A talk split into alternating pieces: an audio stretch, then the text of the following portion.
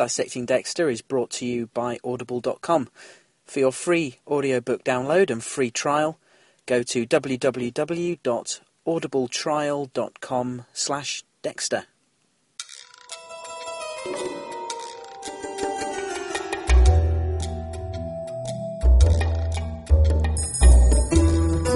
Hi everyone, and welcome back once again to Dissecting Dexter. I'm your host, Gareth Watkins, coming to you from Yorkshire, England.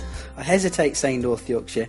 I'm recording this across a couple of days, so the audio quality will vary between this intro and the review section, which I did record from the mobile studio in more familiar surroundings to regular podcast listeners. So, how the heck are you guys? It's been a...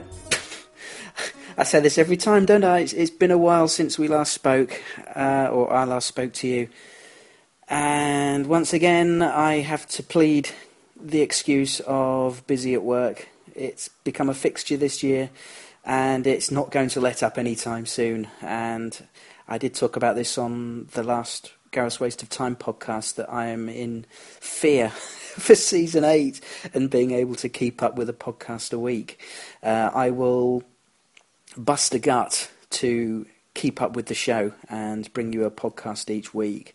I'll do my level best. Yeah, that's all I can say. As for the rewatches, of which this is one, excuse me, a little bit of a frog in my throat. As far as the rewatches go, we are finishing off season 2 today with episode 12, the season 2 finale. I was hoping originally to be a few episodes into season 3 before season 8 came on the screens, but of course I've failed miserably in that department. So, but it'll make a nice, clean break really of season. So we'll finish season 2 today. Season 8 starts. Well, as I record this, it's mid-June. Season 8 starts back in 2 weeks' time, just over 2 weeks. So we'll press through season 8, and then in the autumn, I shall be back with the rewatches, and we'll dive into Season 3. I should say that although I've made mention of Season 8, if you are listening to this podcast and you are listening as you watch through the show for the first time, I can assure you this is a spoiler-free podcast. The only reference to other episodes that I may make, or will make, is anything up to and including this episode, so anything up to and including the end of season 2. Beyond season 2, there will be no spoilers, so don't worry about learning anything that's coming up in future seasons. I will not spoil you. There's nothing I hate more than being spoiled about my favourite shows, and I've been on the receiving end before, and it's not nice when you're really invested in a show. So please don't worry. Okay, so what can I say? Apart from work, it's been business as usual at home, enjoying spending time with the kids, and they continue to grow up, growing fast. It's my youngest son Ethan's birthday this weekend, on the 15th of June. He can't wait. He's full of excitement for his birthday party. He's having a Star Wars themed party, and hoping for lots of Lego Star Wars as presents. Just between us, he is getting a bit, but a bit of Lego Star Wars. But don't tell him. We've also had a week in the Lake District. We had our first camping trip of the year, later than expected because of the crap English weather, or the British weather. Winter just refused to let go, and we had cold weather. The occasional sunny day, but it was cold. It was this cold wind that lasted well into May, and it was only 2 weeks ago that we went camping for the first time, and even then we had 2 days of rain before the sun came out. But the rest of the week was brilliant. I mean, even when the weather's bad, we still make the most of it and get out and do stuff. And the Lake District is a fantastic place to be, whatever the weather. It's always beautiful. Even when the weather closes in, there's still something to see. Okay, so I don't really want to waffle for too long, because time is money, as a wise man once said, and it's completely irrelevant today. I don't know why I said that. I don't want to waffle too much, just because, you know, spare your listening time. Let's crack straight on, shall we? Season 2, Episode 12, titled The British Invasion. Original air date, December the 16th, 2007. Directed by British director Steve Shill, so quite appropriate that the episode should be called The British Invasion. Teleplay by Daniel Cerone and story by Daniel Cerone and Melissa Rosenberg. I'm not quite sure exactly what the distinction there is between teleplay and story. We don't always get a teleplay credit on Dexter, so maybe Cerone and Rosenberg thrashed out the story and Cerone then wrote the script for the episode. Maybe that's what it is. Anyway, let's get into the review, shall we? For the last time for Season 2. Here we go.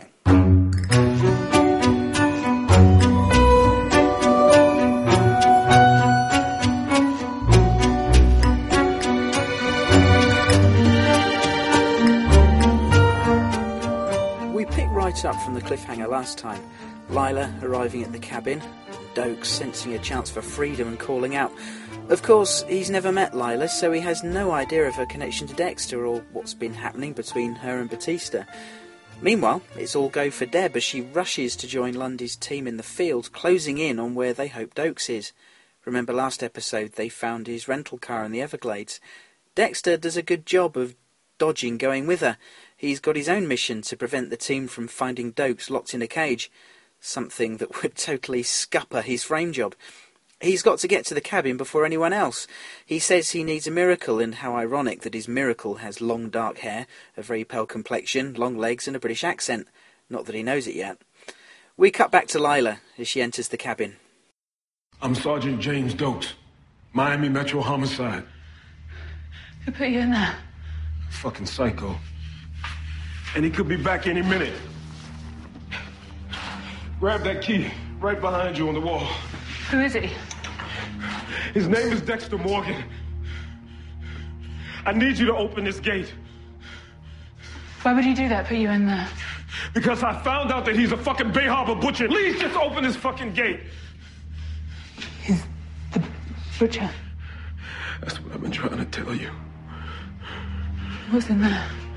Exactly what you think it is. It's evidence. And I saw it happen. I really need to get out of this cage, lady. Poor thing, all alone.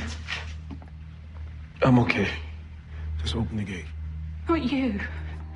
Dexter. Hiding such an enormous secret. What a burden that's got to be. No wonder he is so shut down. What are you? His accomplice? His soulmate. Oh, Doakes' face, a picture there. Oh, bugger. Out of the frying pan into the bloody fire. I really loved that little exchange there. Doakes thinking salvation is at hand, only to find his would-be saviour is batting for the other team. Poor thing, all alone. Great delivery by Jamie Murray. And her reaction when he tells her Dexter's the butcher. She looks like she's going to be sick for a second. She knew he was an addict and had a darkness in him, but she never thought it was something like this. Quite a shock. But such is her perceived connection to Dexter, it doesn't matter to her. Soulmate indeed. I think Dexter would be sick if he was there. Seriously though, Lila is an interesting character. There's some great insight from actress Jamie Murray on the Dexter Wrap-Up podcast. She did an interview with writer-producer Scott Reynolds along with Julie Benz. It's a really fun chat, but Jamie has some wonderful thoughts on Lila and her motivation, and she really puts her across as a much more sympathetic character. She genuinely loved Dexter and believed there was this amazing connection with him. And as we've seen throughout the season, some of the things she's come out with, we've seen she does have some uncanny insight into addiction and Dexter's inner darkness. She really does have some substantial degree of understanding, unlike anyone Dexter's met before. Just a shame she's a bunny boiler. Anyway, back to the action. Lila has no hesitation in taking measures to protect Dexter at the cost of Doakes' life, turning on the gas like that. Poor Doakes in a total panic as she leaves him, scrabbling for the cage key. Of course, he can't get out, and it's fitting that his last word, which we can clearly read on his lips, is something he called Dexter on occasion, and...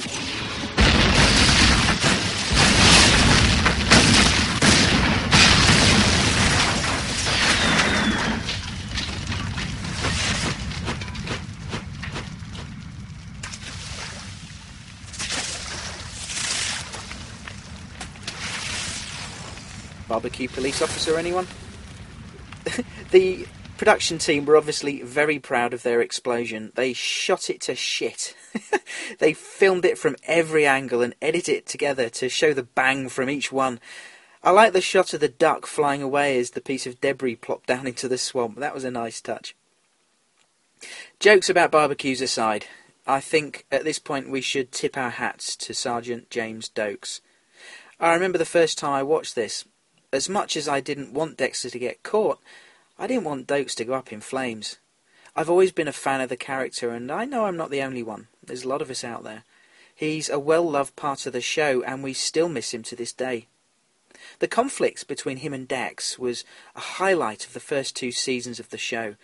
There was some great dialogue, and who can forget that moment when Dexter baited him in the office with a cheeky headbutt?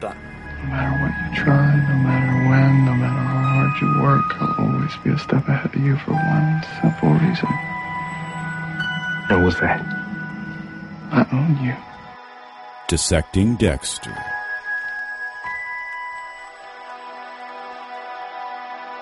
Obviously, though, that explosion will have made a lovely noise and a massive bloody glow in the sky to attract police from hundreds of miles around, so when Dexter turns up at the cordon, it's no surprise there's a kerfuffle going on. I love Dexter's bewilderment at the scene. They know that a propane tank exploded, but no one knows how or why. Dexter sees it as a blessing because it saves him some trouble, but he's baffled how this happened. Sorry if I sounded distracted there. A couple of partridges just ran across the grass in front of the van. Back to the plot. When they find a body the next morning, Doakes was obviously blown a long way by the explosion. Masuka does a quick exam and thinks it's a good bet for Doakes. Looks like his legs got blown off in the explosion. Poor bloke. LaGuerta shows up and Dexter tries to empathise with her.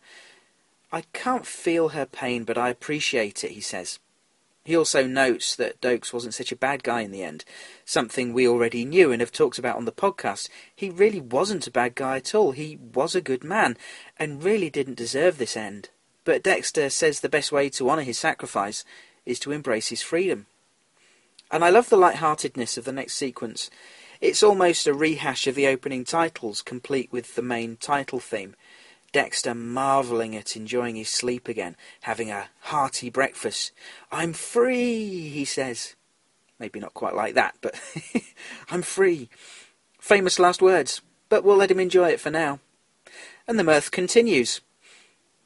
Mirth. That's a good word. I don't use that enough.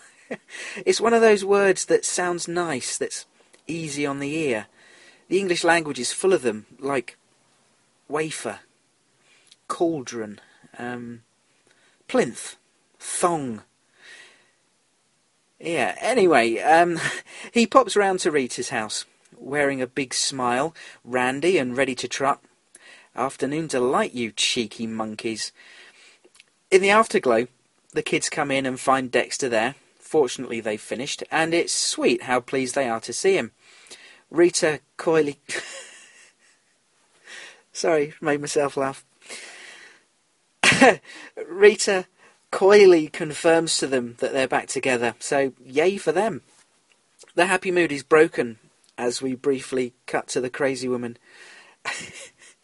Sorry, I just imagined if the kids had come in 2 minutes earlier.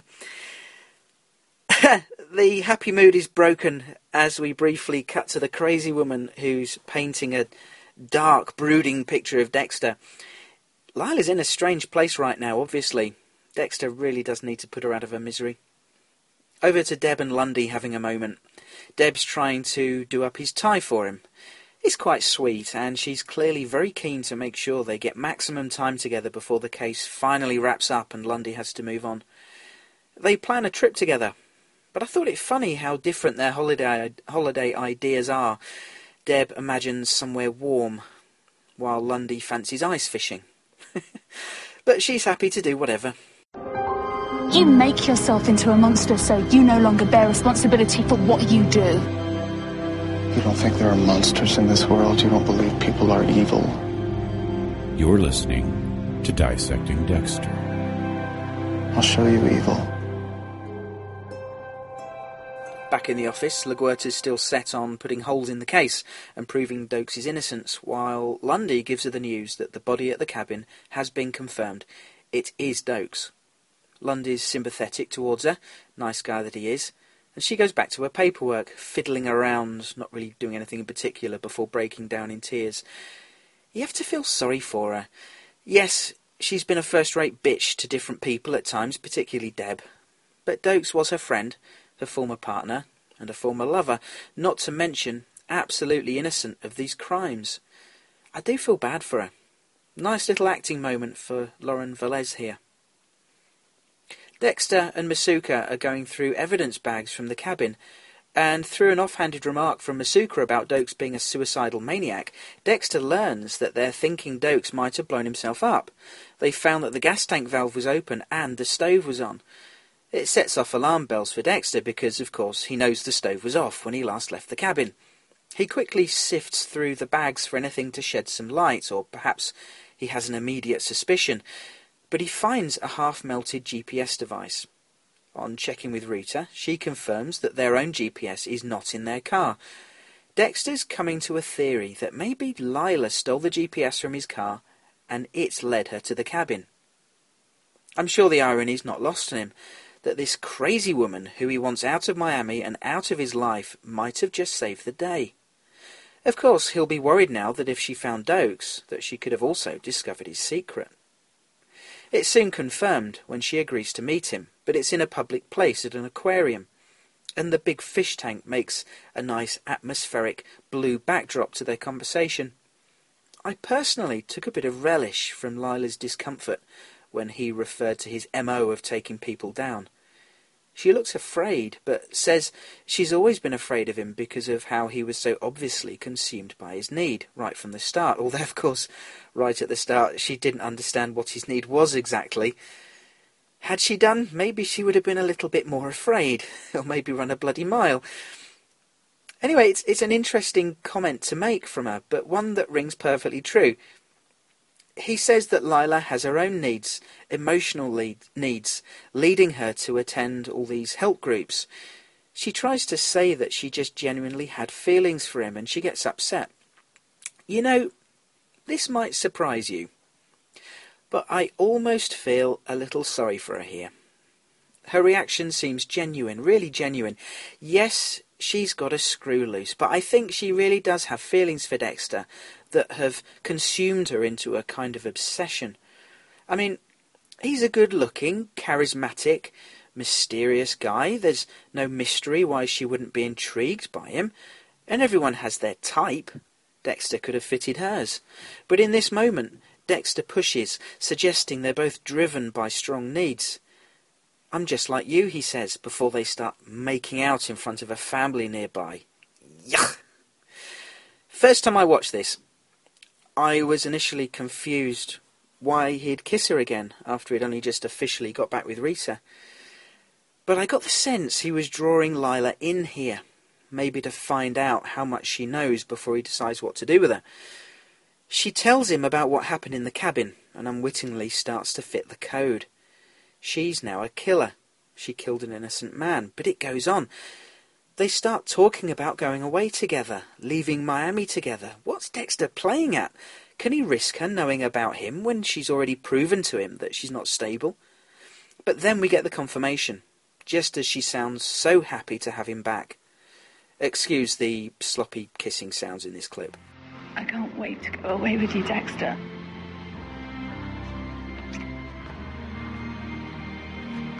I can't wait.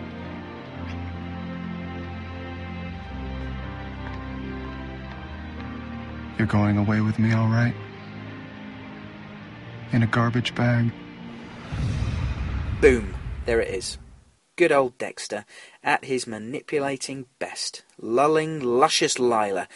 Now there's a tongue twister. Try saying that quickly after a few beers. Lulling luscious Lila, lulling luscious Lila, bollocks. Lulling Lila into a false sense of security through manipulation with the sole intention of drawing her in and killing her. What a psycho. But we love him, and let's face it, she had her chance to get out of Dodge, and she didn't take it.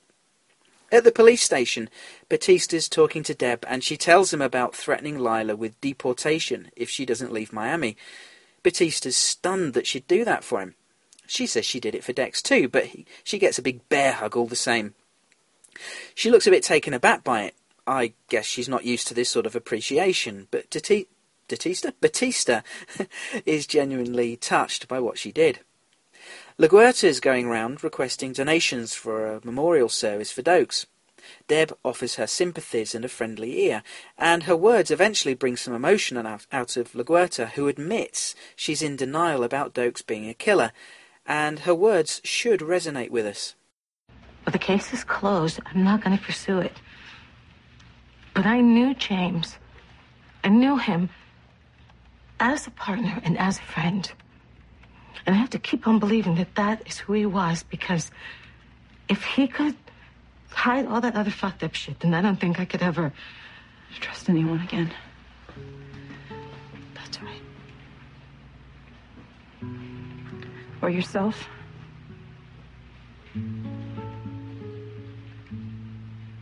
I'll leave a check in your office.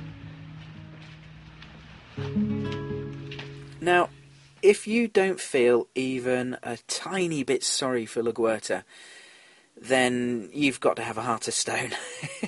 But her words there, they do resonate, because we know Deb is in the same sort of position, although she doesn't know it or even suspect it. The conversation here does make you wonder how Deb would ever respond if she'd learned the truth about her brother.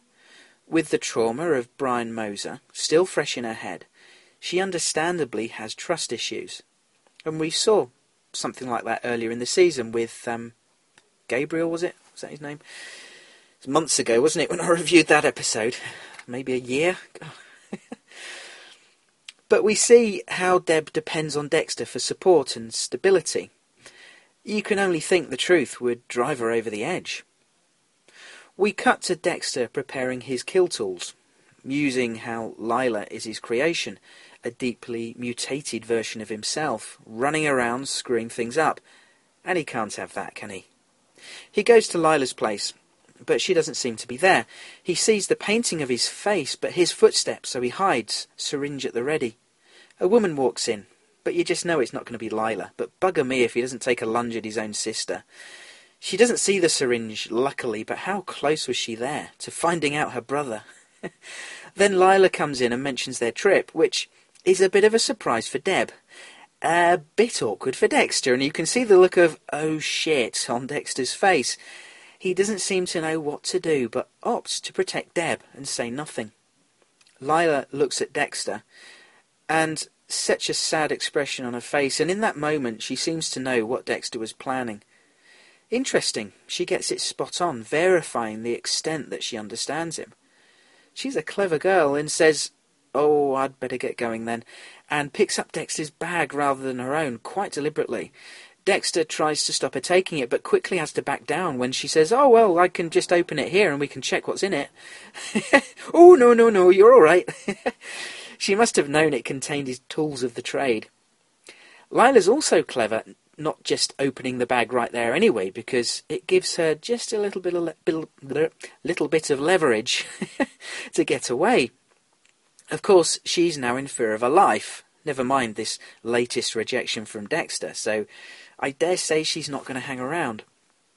The look on her face as she leaves, though, you can see what looks like true, genuine sadness and heartbreak. You know, I'm not...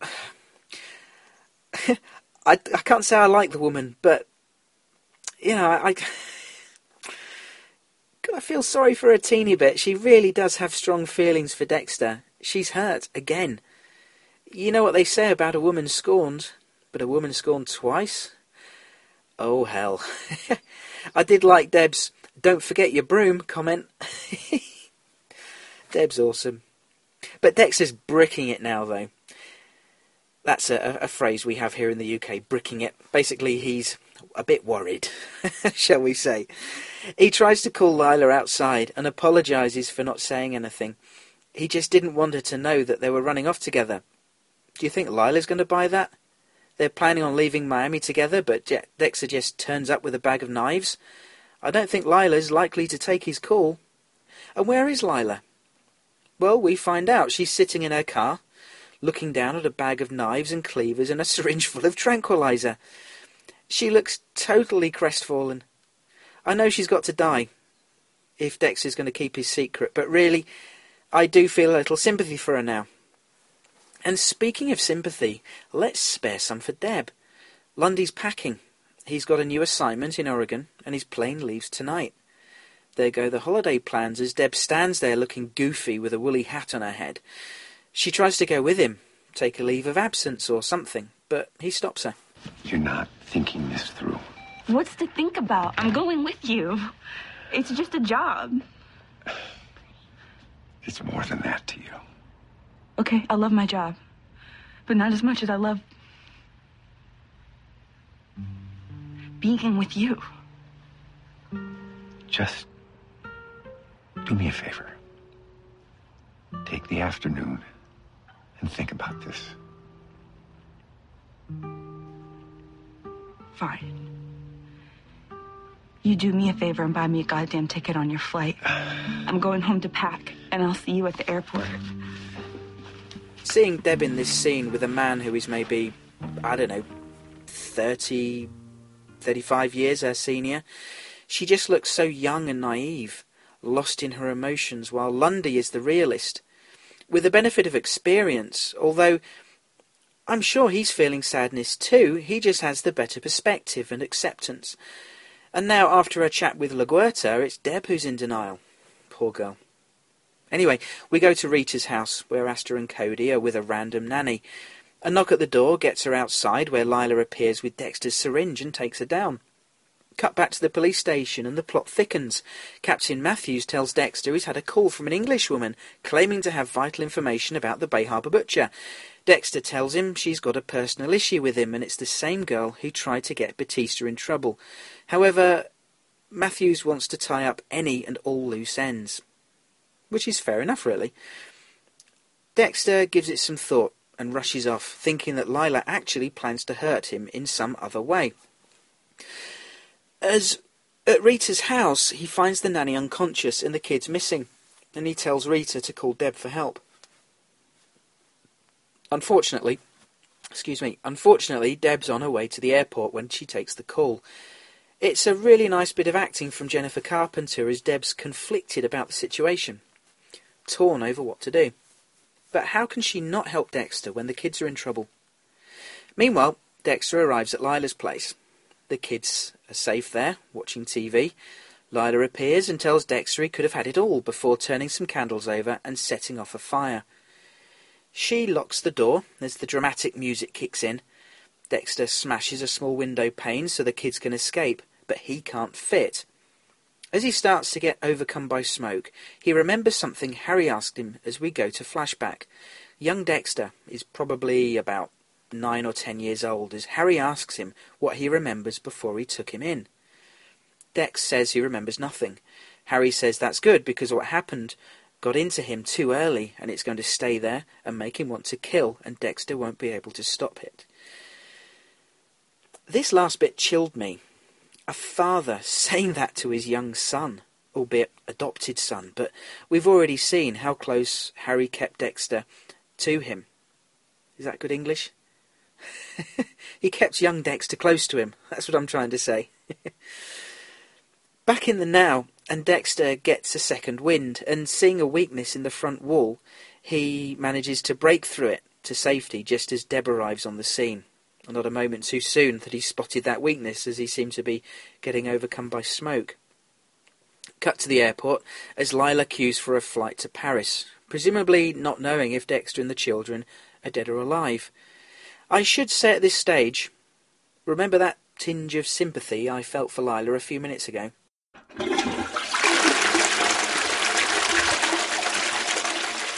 Back at Lila's place, Rita's reunited with the kids, and Dexter's apologising for what happened.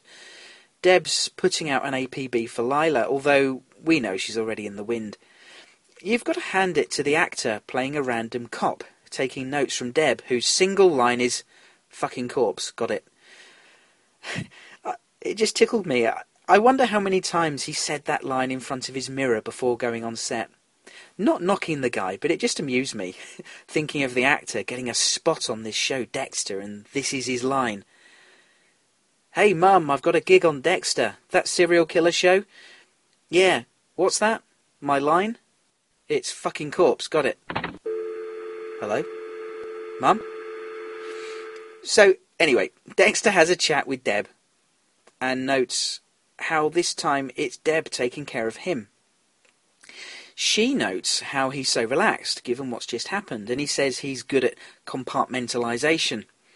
It's interesting to note here that a key characteristic of psychopaths is the ability to compartmentalise, or wall off, or disconnect at will with any emotional connection. It enables them to do the most terrible things without suffering feelings of guilt or remorse. Of course, the vast majority of us can't do this, fortunately. Back to the scene, Deb and Dex have a nice little brother-sister moment here to close out Deb's contribution to Season 2. Before Dex muses how he's come through the fire and out the other side yet again, as if some force out there wants him to keep going, doing what he's doing. He uses the phrase, higher power, which is a not-so-subtle direct reference to the theme of addiction this season. The 12-step program for recovering addicts encourages recognition of a higher power to provide strength in recovery. So, we cut to Paris, where Lila is wandering around, hair bouncing like a L'Oreal advert. But is she worth it? Dexter seems to think so. We see her getting into her apartment and going through her mail. She finds a postcard from Miami and a photo of Doakes on the back. Dexter pounces and seems to inject her straight into the spine, rather than the usual spot on the neck. I don't think we've seen him do that to anyone before, but he does explain.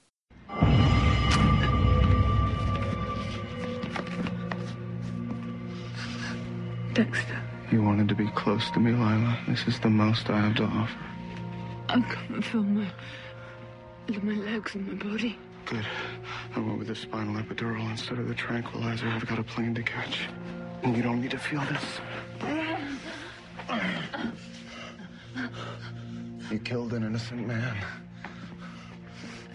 I did it for you. Did you try to kill the children for me, too?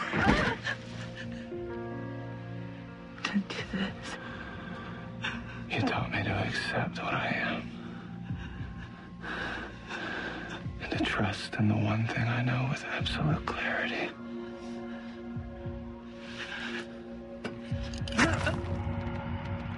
And it's goodnight, Vienna. Adios, Lila, you crazy gal, you. Wasn't Dexter unflinching there? To say he'd shared such intimacy with this woman, he was unflinching in killing her. But then again, she did just try to kill him and the children, so fair enough. What this relationship will leave Dexter thinking is that he lets someone in, to an extent, let them get closer to him, open up to them, again, to an extent, and this is what happens. It ends badly in people getting hurt or killed in Doakes' case. For someone who has serious issues when it comes to opening up to people, although, to be fair to him, he does have the biggest doozy of a dark secret, but it's not going to make him rush into opening up to anyone else, is it? He's close to Rita, yes, but it's a very superficial closeness. He certainly cares for her and the kids. He selflessly helped them escape the fire before trying to save himself. He put them first. That's not the mark of a selfish, psychopathic monster. He's continuing to make progress, although him opening up to Lila will knock him back in that department. You do get the feeling he won't ever open up to Rita in this way. You do get the feeling that he'd love to be with someone he can truly be himself with, though. As nice as Rita is, Dexter's always got to hide from her, lie to her, sneak around. I don't know. Lila wasn't right for him, and neither's Rita, but at least Rita isn't a crazy woman who could go postal at the drop of a hat. And so season 2 closes out, as the show usually does, with a Dexter monologue as he considers the state of things, during which we see glimpses of the other characters, like Deb and Batista getting commendations, presumably for their work on the Bay Harbor Butcher case. We see a very empty memorial service for Doakes, attended by his immediate family, a teary LaGuerta, and Dexter himself sitting at the back. There's a glimpse of Dexter playing with Rita and the kids, showing them all happy together. Despite what I just said about his relationship with Rita, they are good for him. They help to keep a part of him grounded somewhere good, somewhere positive. Not long ago, I had a dream that people could see me for what I am, and for a brief instant in time, the world actually saw my bodies of work. Some even cheered. But as it turns out, nobody mourns the wicked. Sorry, James. I think Harry knew that from the start. That's why he gave me a code. It cost him his life, but it kept me alive through incredible trials. The code is mine now, and mine alone. So too are the relationships I cultivate.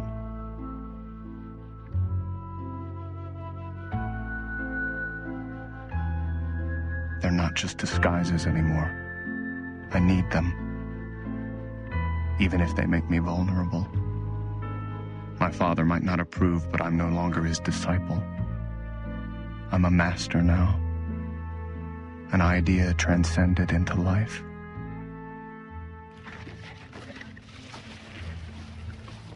And so this is my new path, which is a lot like the old one, only mine. To stay on that path, I need to work harder, explore new rituals, evolve. Am I evil? Am I good? I'm done asking those questions. I don't have the answers.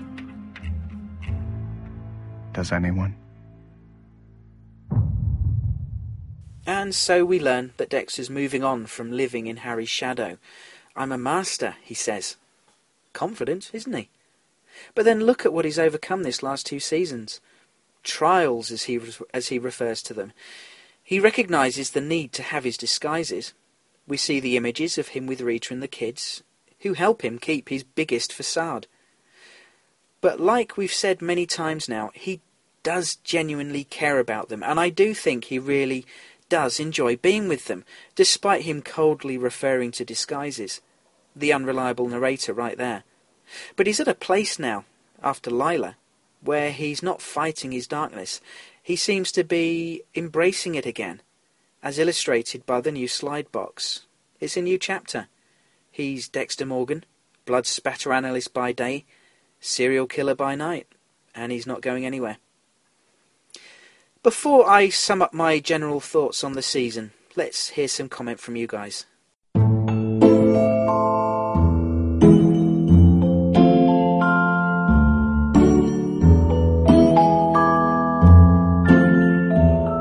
Listener feedback.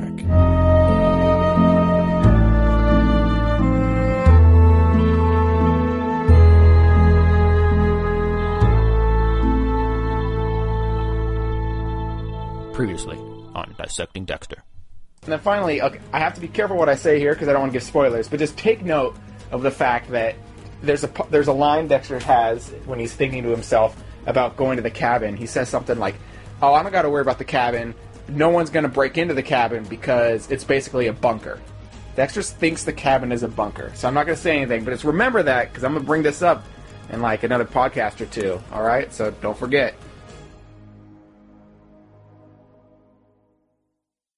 A bunker? What? You call that a bunker? Dexter? God dang Skinny Bone Jones. Lila just one smash with her sledgehammer just broke into that thing. You think that's a bunker? Man, remind me never to let Dexter Morgan do, like, home security or baby-proof my house or anything like that. That dude does not know when things are safe. Woo! I've been waiting for the payoff for that one for 11 months about. That was back in July, was when you did episode 9. At any rate, this is the finale. This is the finale episode of season 2. And... No, it's a good episode. Yeah, of course. It's very sad. Doakes, he's gone. I remember when I watched it the first time, he died so early in the episode. I remember, I don't know, I'm trying to think in my head, like, no, he's not dead, trying to do some mental gymnastics to figure out a way that Doakes survived, but nah, man, he gone. He went out like a champ, too, you know. I mean, that's the only way. He dies hard, that's for sure. So, R.I.P. James Doakes. It sucks a little bit that his name is going to be forever in the mud, I guess, because now people think he's the butcher, but, hey, you know, if you got to choose between Doakes and our boy Dexter, I mean, that ain't really a choice at all. You know, it's got to be Dexter today and the day after today, every day. It's going to be Dex. I'm glad Lila finally died. I mean, oh, God, Lila couldn't die soon enough. Ugh, I remember I was disappointed, though, how I thought her death wasn't very satisfying in terms of, like, I wanted her to suffer. I wanted her to know, like, yo, bitch, it's over for you. I mean, she did know it was over, but she didn't feel any pain. I believe Dexter gave her some sort of, whatever Dexter gave her made it so she wouldn't feel anything. And I'm like, no, she needs to feel this. She ruined Doakes' life. I don't know. That's hard to say. She ruined Dexter's life, almost. Yeah, and then Lundy. It was sad that Lundy left, kind of unceremoniously too. We didn't even really get like a goodbye scene between Deb and Lundy. I like Lundy a lot. I think most people like Lundy, and so it was sad to see him go. You know, they had some plan to go off somewhere together, and you know, Deb was going to follow him off to Oregon or something, I think, and. Yeah, and then she just bailed on him, and we didn't even get, like, a scene with him at the airport looking at his watch or anything like that, but I don't know. I just hope that we see Lundy in the future. I don't know. Maybe season 3, Lundy will come back. I don't know. He's a busy guy, though. I'd like to see him again. He was good. I thought he was kind of... People describe him, and I guess I would, too, as he's a good adversary for Dexter, but I don't know, he never really went toe-to-toe with Dexter. I guess he was hunting Dexter the whole time, but... No, I guess he is a good adversary. But he never found out about Dexter. I remember Lila took Lila took Dexter's duffel bag and looked at his tools, and I remember wondering, like, what the hell did Lila do with Dexter's tools? Remember, that freaked her out. That's kind of like what made her kidnap Rita's kids, because she saw, oh, Dexter was trying to kill me. Yeah, I remember, that's still a dangling plot there. That will never get addressed, but I'm wondering, like, what the hell did Lila do with his tools? Like, he had all of his kill shit ready there in that double bag. Deb's also got some other good moments this episode. She saves Dexter, which is like a reversal of fortune from, you know, the previous year's finale. This time, she comes to Dexter's aid when everything's on fire and whatnot. Okay, well, then again, okay. Dexter did kind of bust out all on his own. Dexter kind of had it covered. So maybe I'm giving Deb too much credit. I mean, she gets an A for effort. But she also did the sweet thing, and kind of when LaGuerta showed up to the cabin explosion site, you know, she kind of stopped LaGuerta from seeing Doakes' body. So that was sweet of her. You know, it shows how far their relationship has come, I guess, since season 1. So that was very sweet of Deb. What a sweet girl. And then one final thing I remember is Dexter's like the most productive dude in the world, man. He gets a lot done. So he goes to the explosion site at night. He stays there till morning, and they find the body, and they think it's Doakes. This is the morning. He's supposed to drive back to Miami, which I think is like, he says that's 2 hours away from where the cabin is. That's what he had said when he first went there with his GPS. It's 2 hours away. He drives to Miami 2 hours later, falls asleep, wakes up, eats breakfast, exercises, goes to Rita, you know, bangs Rita. All right, no, I'm sorry. Pardon my French. I mean, he makes love to Rita. And then goes to work and brings everybody donuts in the morning. Like, yo, dang, that dude gets shit done super fast. I need that dude to, like, I don't know, do something funny. I don't know. I can't think of anything funny. Previously on Dissecting Dexter. Nice touch. I like it. But, oh, holy cow, was it really last July? Nearly a year ago when I did episode 9? This is episode 12? Crikey. No wonder I've forgotten about your bunker reference. But knowing you as much as we do, I'm sure no one will be surprised that you couldn't wait for Lila to take a knife to the chest. I'd been wary of her all season, and even had a little outburst last time when she was all forlorn in the hospital bed, oh, woe is me, talking to Dexter. Do you remember?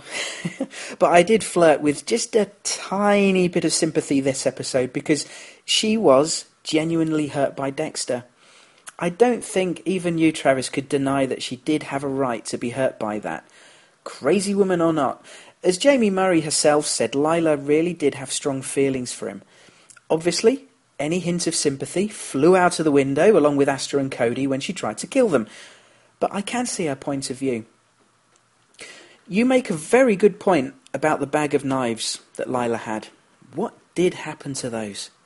Maybe we should ask someone on the show. I am hoping to get one of the writers on the podcast after season 8, and I do have... a yes from one of the writers. It'll just be a case of scheduling, I think, once season 8 is done. So watch this space and note this question down as a question for them. I have started making a list. So actually, anyone listening, any questions you want to make of the writers on the show, anything from covering all seasons, in fact, not just season 8, although obviously the emphasis will be on the conclusion of Dexter, do email them into me, dissectingdexter@gmail.com, or send them via tweet, or post them on Facebook. Probably email's the best place, and I shall collate them and credit you during the interview, which I really hope will come off, because I've always wanted to have a chat with one of the writers. Back to your voicemail, Travis. You mentioned Lundy. I completely agree. He would be a great adversary for Dexter. It would force Deb to decide between the two. We know Lundy's a good investigator and a genuinely nice guy, so it would have torn us as viewers a little, because we have to root for Dexter, let's face it. He's the anti-hero. He's our main character. Yet Lundy's not done anything wrong, has he? Except he would be doing something wrong by default, sort of, by trying to capture Dexter. It's the same with Doakes. We have to side with Dexter, but at the same time, we have to sympathise with Doakes when... he's only doing his job and following up on his very accurate suspicions. Anyway, thanks, Travis, and thanks very much for keeping the feedback section alive and kicking throughout Season 2. It's understandable that most of the listenership to the podcast tune in for the review podcast covering the new seasons, and I'm sure the listenership will come through in bucket loads when Season 8's on. I'm sure everybody will have a lot to say again then. And I'm always appreciative, but you've kept the section going throughout Season 2, so thanks very much. However, you're not the only contributor on this occasion. We have an email from Deanna from Alberta, Canada. Deanna is a regular contributor to the current review podcast, if that phrase makes sense, but it's great to hear from Deanna, who writes in about the season 2 finale, and she says, "Thanks for finding time to keep up with the Dexter podcast even when you were crazy busy. It's great to hear your voice even when you're whinging about the weather. It's not just a British thing. Canadians act all hardy and tough, but you should hear all the whining about late spring here this year. We had snow yesterday and it's April the 22nd. Crikey, that dates this email and dates my last podcast, isn't it?" Deanna goes on to say, "Not a leaf, bud or blade of green grass in sight. Now look who's whinging. I have very mixed feelings about Season 2. I loved everything except Lila. The breakup with Rita and the Lila relationship felt too much like soap opera land. Every time her story came up, I really wanted to fast forward. The best part of Lila was that she gave Deb the chance to describe her as Little Miss Pardon My Tits and Gross English Titty Vampire." I'd forgotten that one. Who can forget Pardon My Tits but Titty Vampire? Awesome. Back to back with Season 1, Season 2 was weaker, but even so, superior to most other television on at the same time. Looking back, she was my least favourite big bad of all 7 seasons, but a weak character on Dexter is better than a lot of the viewing choices out there. I'm not sure Lila fit the definition of a big bad, really. It felt like Lundy and Dexter's past were the true big bads this season. Watching Dexter's past be unfolded and the reactions of his co-workers as they discover that the perpetrator must be one of their own was great TV. Dexter was taxed to his limits, trying to keep his multiple lives separate, and it's always exhilarating. Lundy was such a well-played character. He was as smart, maybe smarter than Dexter, and gave a real sense that he could get caught. I really liked Keith Carradine so much, I went out and got Deadwood to see him in something else. There was a good show cut short. The quote from the series premiere, "The only real question I have is why in a building full of cops, all supposedly with a keen insight to the human soul, is Doakes the only one who gets the creeps from me?" Dexter has to contend with that all season 1 and 2. The Doakes-Dexter conflict was one of the best written and realistic of the series. Rest in peace, James Doakes. I have a hard time rating seasons. I think how I rate them after the fact would be way different then. At the moment, I see... Let me read that again. I think how I rate them after the fact would be way different than at the moment I see them for the first time. Almost every episode of Dexter for 7 seasons has kept me glued to the TV and waiting for the next episode. It keeps me guessing and piques my interest enough to seek out blogs and podcasts to extend my entertainment. Do the writers take shortcuts or occasionally miss the boat? Sure, but an episode I love may drive others to distraction. Thanks very much, Deanna. It's natural to want a show you're really into to be perfect, but they rarely are. Plus, we all want different things from them, so they're never going to be able to please everybody all the time. And we do have to forgive little things sometimes, or they'll fester and spoil your enjoyment. Like the kill tools Travis mentioned. It's true, it is a plot hole, but it is one of those things we have to let go, although I would be interested to know if the writers just forgot about that. It's not a big surprise you never cared for Lila. She was a hard character to like, even from the beginning. Her portrayal was always a bit too slimy, although that could be deliberate, like we were always meant to think there might be a dark side to her. I never trusted her, though, and on first watch, I didn't like Dexter cheating on Rita. But I guess it's true to life in that way. This sort of thing does happen. Oh, blimey, there's thunder rumbling outside. It's chucking it down with rain now. I talk about the weather and summer finally, well, supposedly being here. Bloody hell, it's absolutely raining cats and dogs outside at the moment, and I've got to go and pick the kids up from school in about 10 minutes' time. Brilliant. Anyway, what was I talking about? Lost my train of thought. What was I saying? Dexter cheating on Rita, yeah. At the time, I didn't like Dexter doing that. And I guess when you care about a character, you're invested in a character, you don't approve of certain things that they do. I don't know. It's a just a failing. It's a negative, a downside, I suppose, of getting truly and totally invested in a show. But it is true to life that, unfortunately, people do have affairs. People are fallible. People make mistakes. They make errors of judgment all the time. All right, this is a bit of a doozy. And this is one of Dexter's. But it was driven by his need to make a connection with someone who can understand him. And Lila drew him in because she had a real sense of his darkness and addiction, even though she didn't discover the true nature of that until much later. Anyway, thanks, Deanna. Always good to hear from you, and I look forward to hearing from you and Travis and the rest of the listeners during Season 8. Okay, so if you want to get in touch with me, you can always do that by phone. In the US, the listener line is 646-222-6122, and in the UK it's 0844-579-6949, and with the UK line you enter mailbox ID 08320 when the voice prompts you. You could also record a voice message on iPhone, on your computer or any other recording device and email it to me, or just a straight email like Deanna did, dissectingdexter@gmail.com. There's Twitter, @DissectDexter, or my personal Twitter, which is @Gareth_UK. And the Facebook page, not terribly busy in between seasons, it has to be said. And I traditionally try to post tidbits about forthcoming seasons, although not major spoilers as we go. But like I say, I've been busy and I've just almost completely failed to do that. So apologies. But that will no doubt spring into life in a couple of weeks' time when Season 8 kicks into gear. But you can find the podcast Facebook page by going onto Facebook, search for Dissecting Dexter, and you'll find the page. And before we move on, a quick plug for the podcast sponsor, Audible.com. You can support the podcast and get yourself a free audiobook download. Choose from one of Audible's tens of thousands upon thousands of titles, fiction and non-fiction. You could almost name it and it'll be there. Loads of stuff on serial killers. The Dexter novels are there.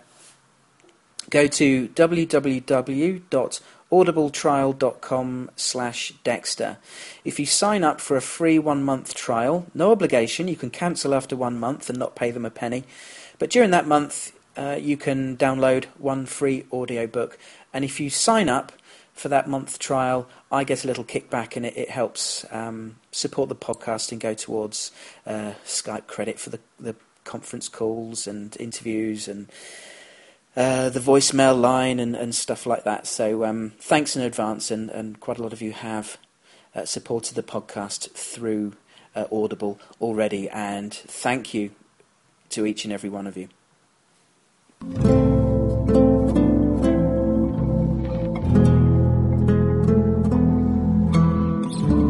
Next time on Dissecting Dexter. The next podcast for me will be for Season 8. But if you're listening as you watch the show through these early seasons, as I talked about earlier, the rewatch podcasts will be suspended for a while. They always go on hiatus while the new seasons are airing. Season 3, Episode 1 will be the next rewatch, but I won't get to it until after we've said our goodbyes to Dexter when the final season ends in late September, and, well, I can only imagine how emotional that could be. So I guess it'll be October or November for the rewatches to come back.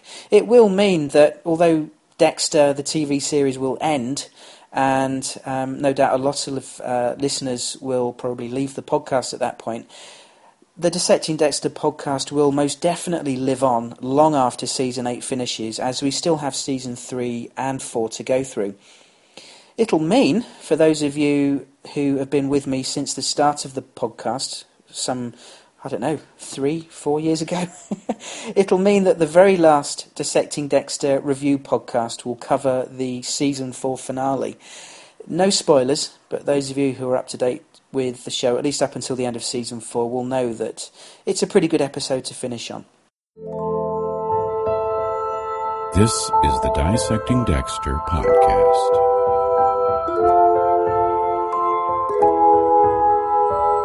That helps me control the chaos. So that brings us to the end of our coverage of Season 2.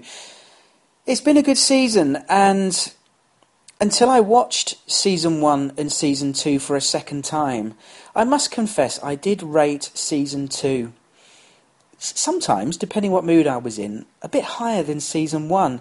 But honestly, Season 1 still steals the prize for me now. No question.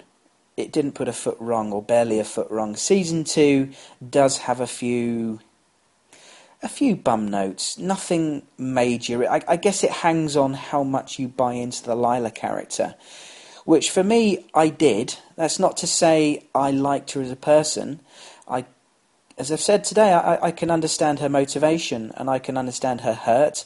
Obviously, she's very damaged and had her psychological issues and got far too into Dexter, to the point of obsession that led her to some very drastic actions towards the end of the season. And, of course, what she did to Batista, which was unforgivable. But I did have a tinge of sympathy, again, as I've talked about today, not to retread that ground. The Doakes arc was enjoyable. I was very sad to see him go. He was, and still is, one of my favourite all-time characters from Dexter. But I guess it was him or Dexter, and if the show was to continue past season 2, then Doakes had to go, didn't he? But he certainly went up in spectacular fashion, and not at Dexter's hand, so Dexter's conscience is clear insofar as he didn't kill an innocent man. Lila kind of solved that problem. Well, she did. No kind of about it. She solved that problem for him. But throughout season 1 and 2, the ongoing conflicts between Doakes and Dexter was an ongoing highlight of the show, right from the original pilot episode. Credit to Eric King for his very unique portrayal of this wonderful character. Some may say Doakes could, I guess you could argue, might be a little bit of a two-dimensional character. I've heard negative comments about him before. I think within the context of the show, he was a great foil for Dexter, and their conflict provided, for me, my highlight of season 2, and that was this. No matter what you try, no matter when, no matter how hard you work, I'll always be a step ahead of you for one simple reason. And what's that? I own you.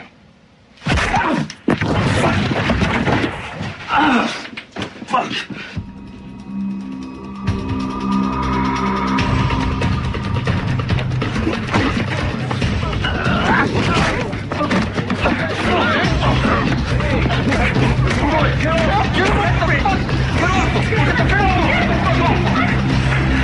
Why are you doing this? Stop!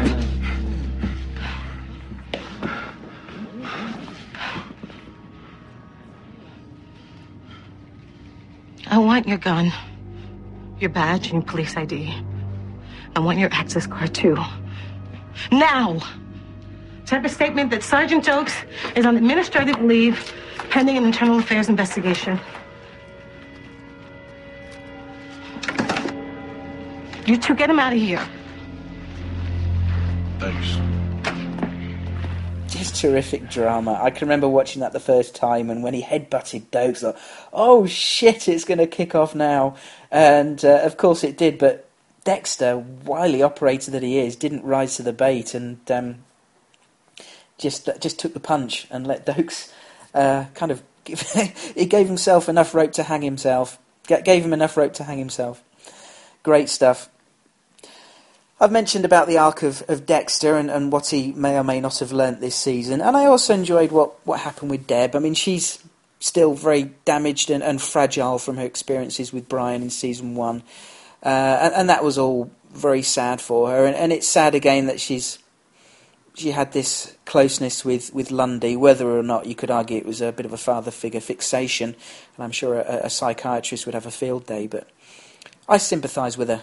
And I don't know, she's still got a brother who's a secret serial killer, and I don't know, it's the mystery, ongoing mystery of the show is if and when she'll find out, and I don't think she's ever going to take it very well if she ever does find out.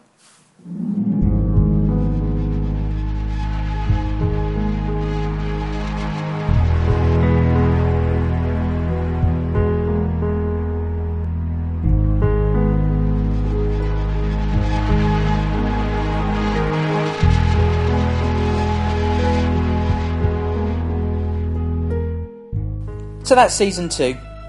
Thanks very much for sticking with me through these rewatches.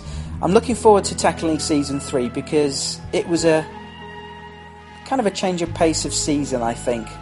But this will be my first rewatch of season 3. So I'm looking forward to rewatching it and seeing if my opinion changes on rewatch. I have a sneaky feeling it might, because there are certainly from people who have watched these episodes more than I have.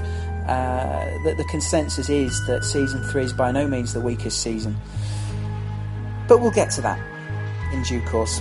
For now, I shall say goodbye and thank you very much for listening and for your support, your ongoing support, and can't wait for season 8, a couple of weeks away. Thanks again, guys. Take care until we dissect some more Dexter together. Cheers for now. Bye.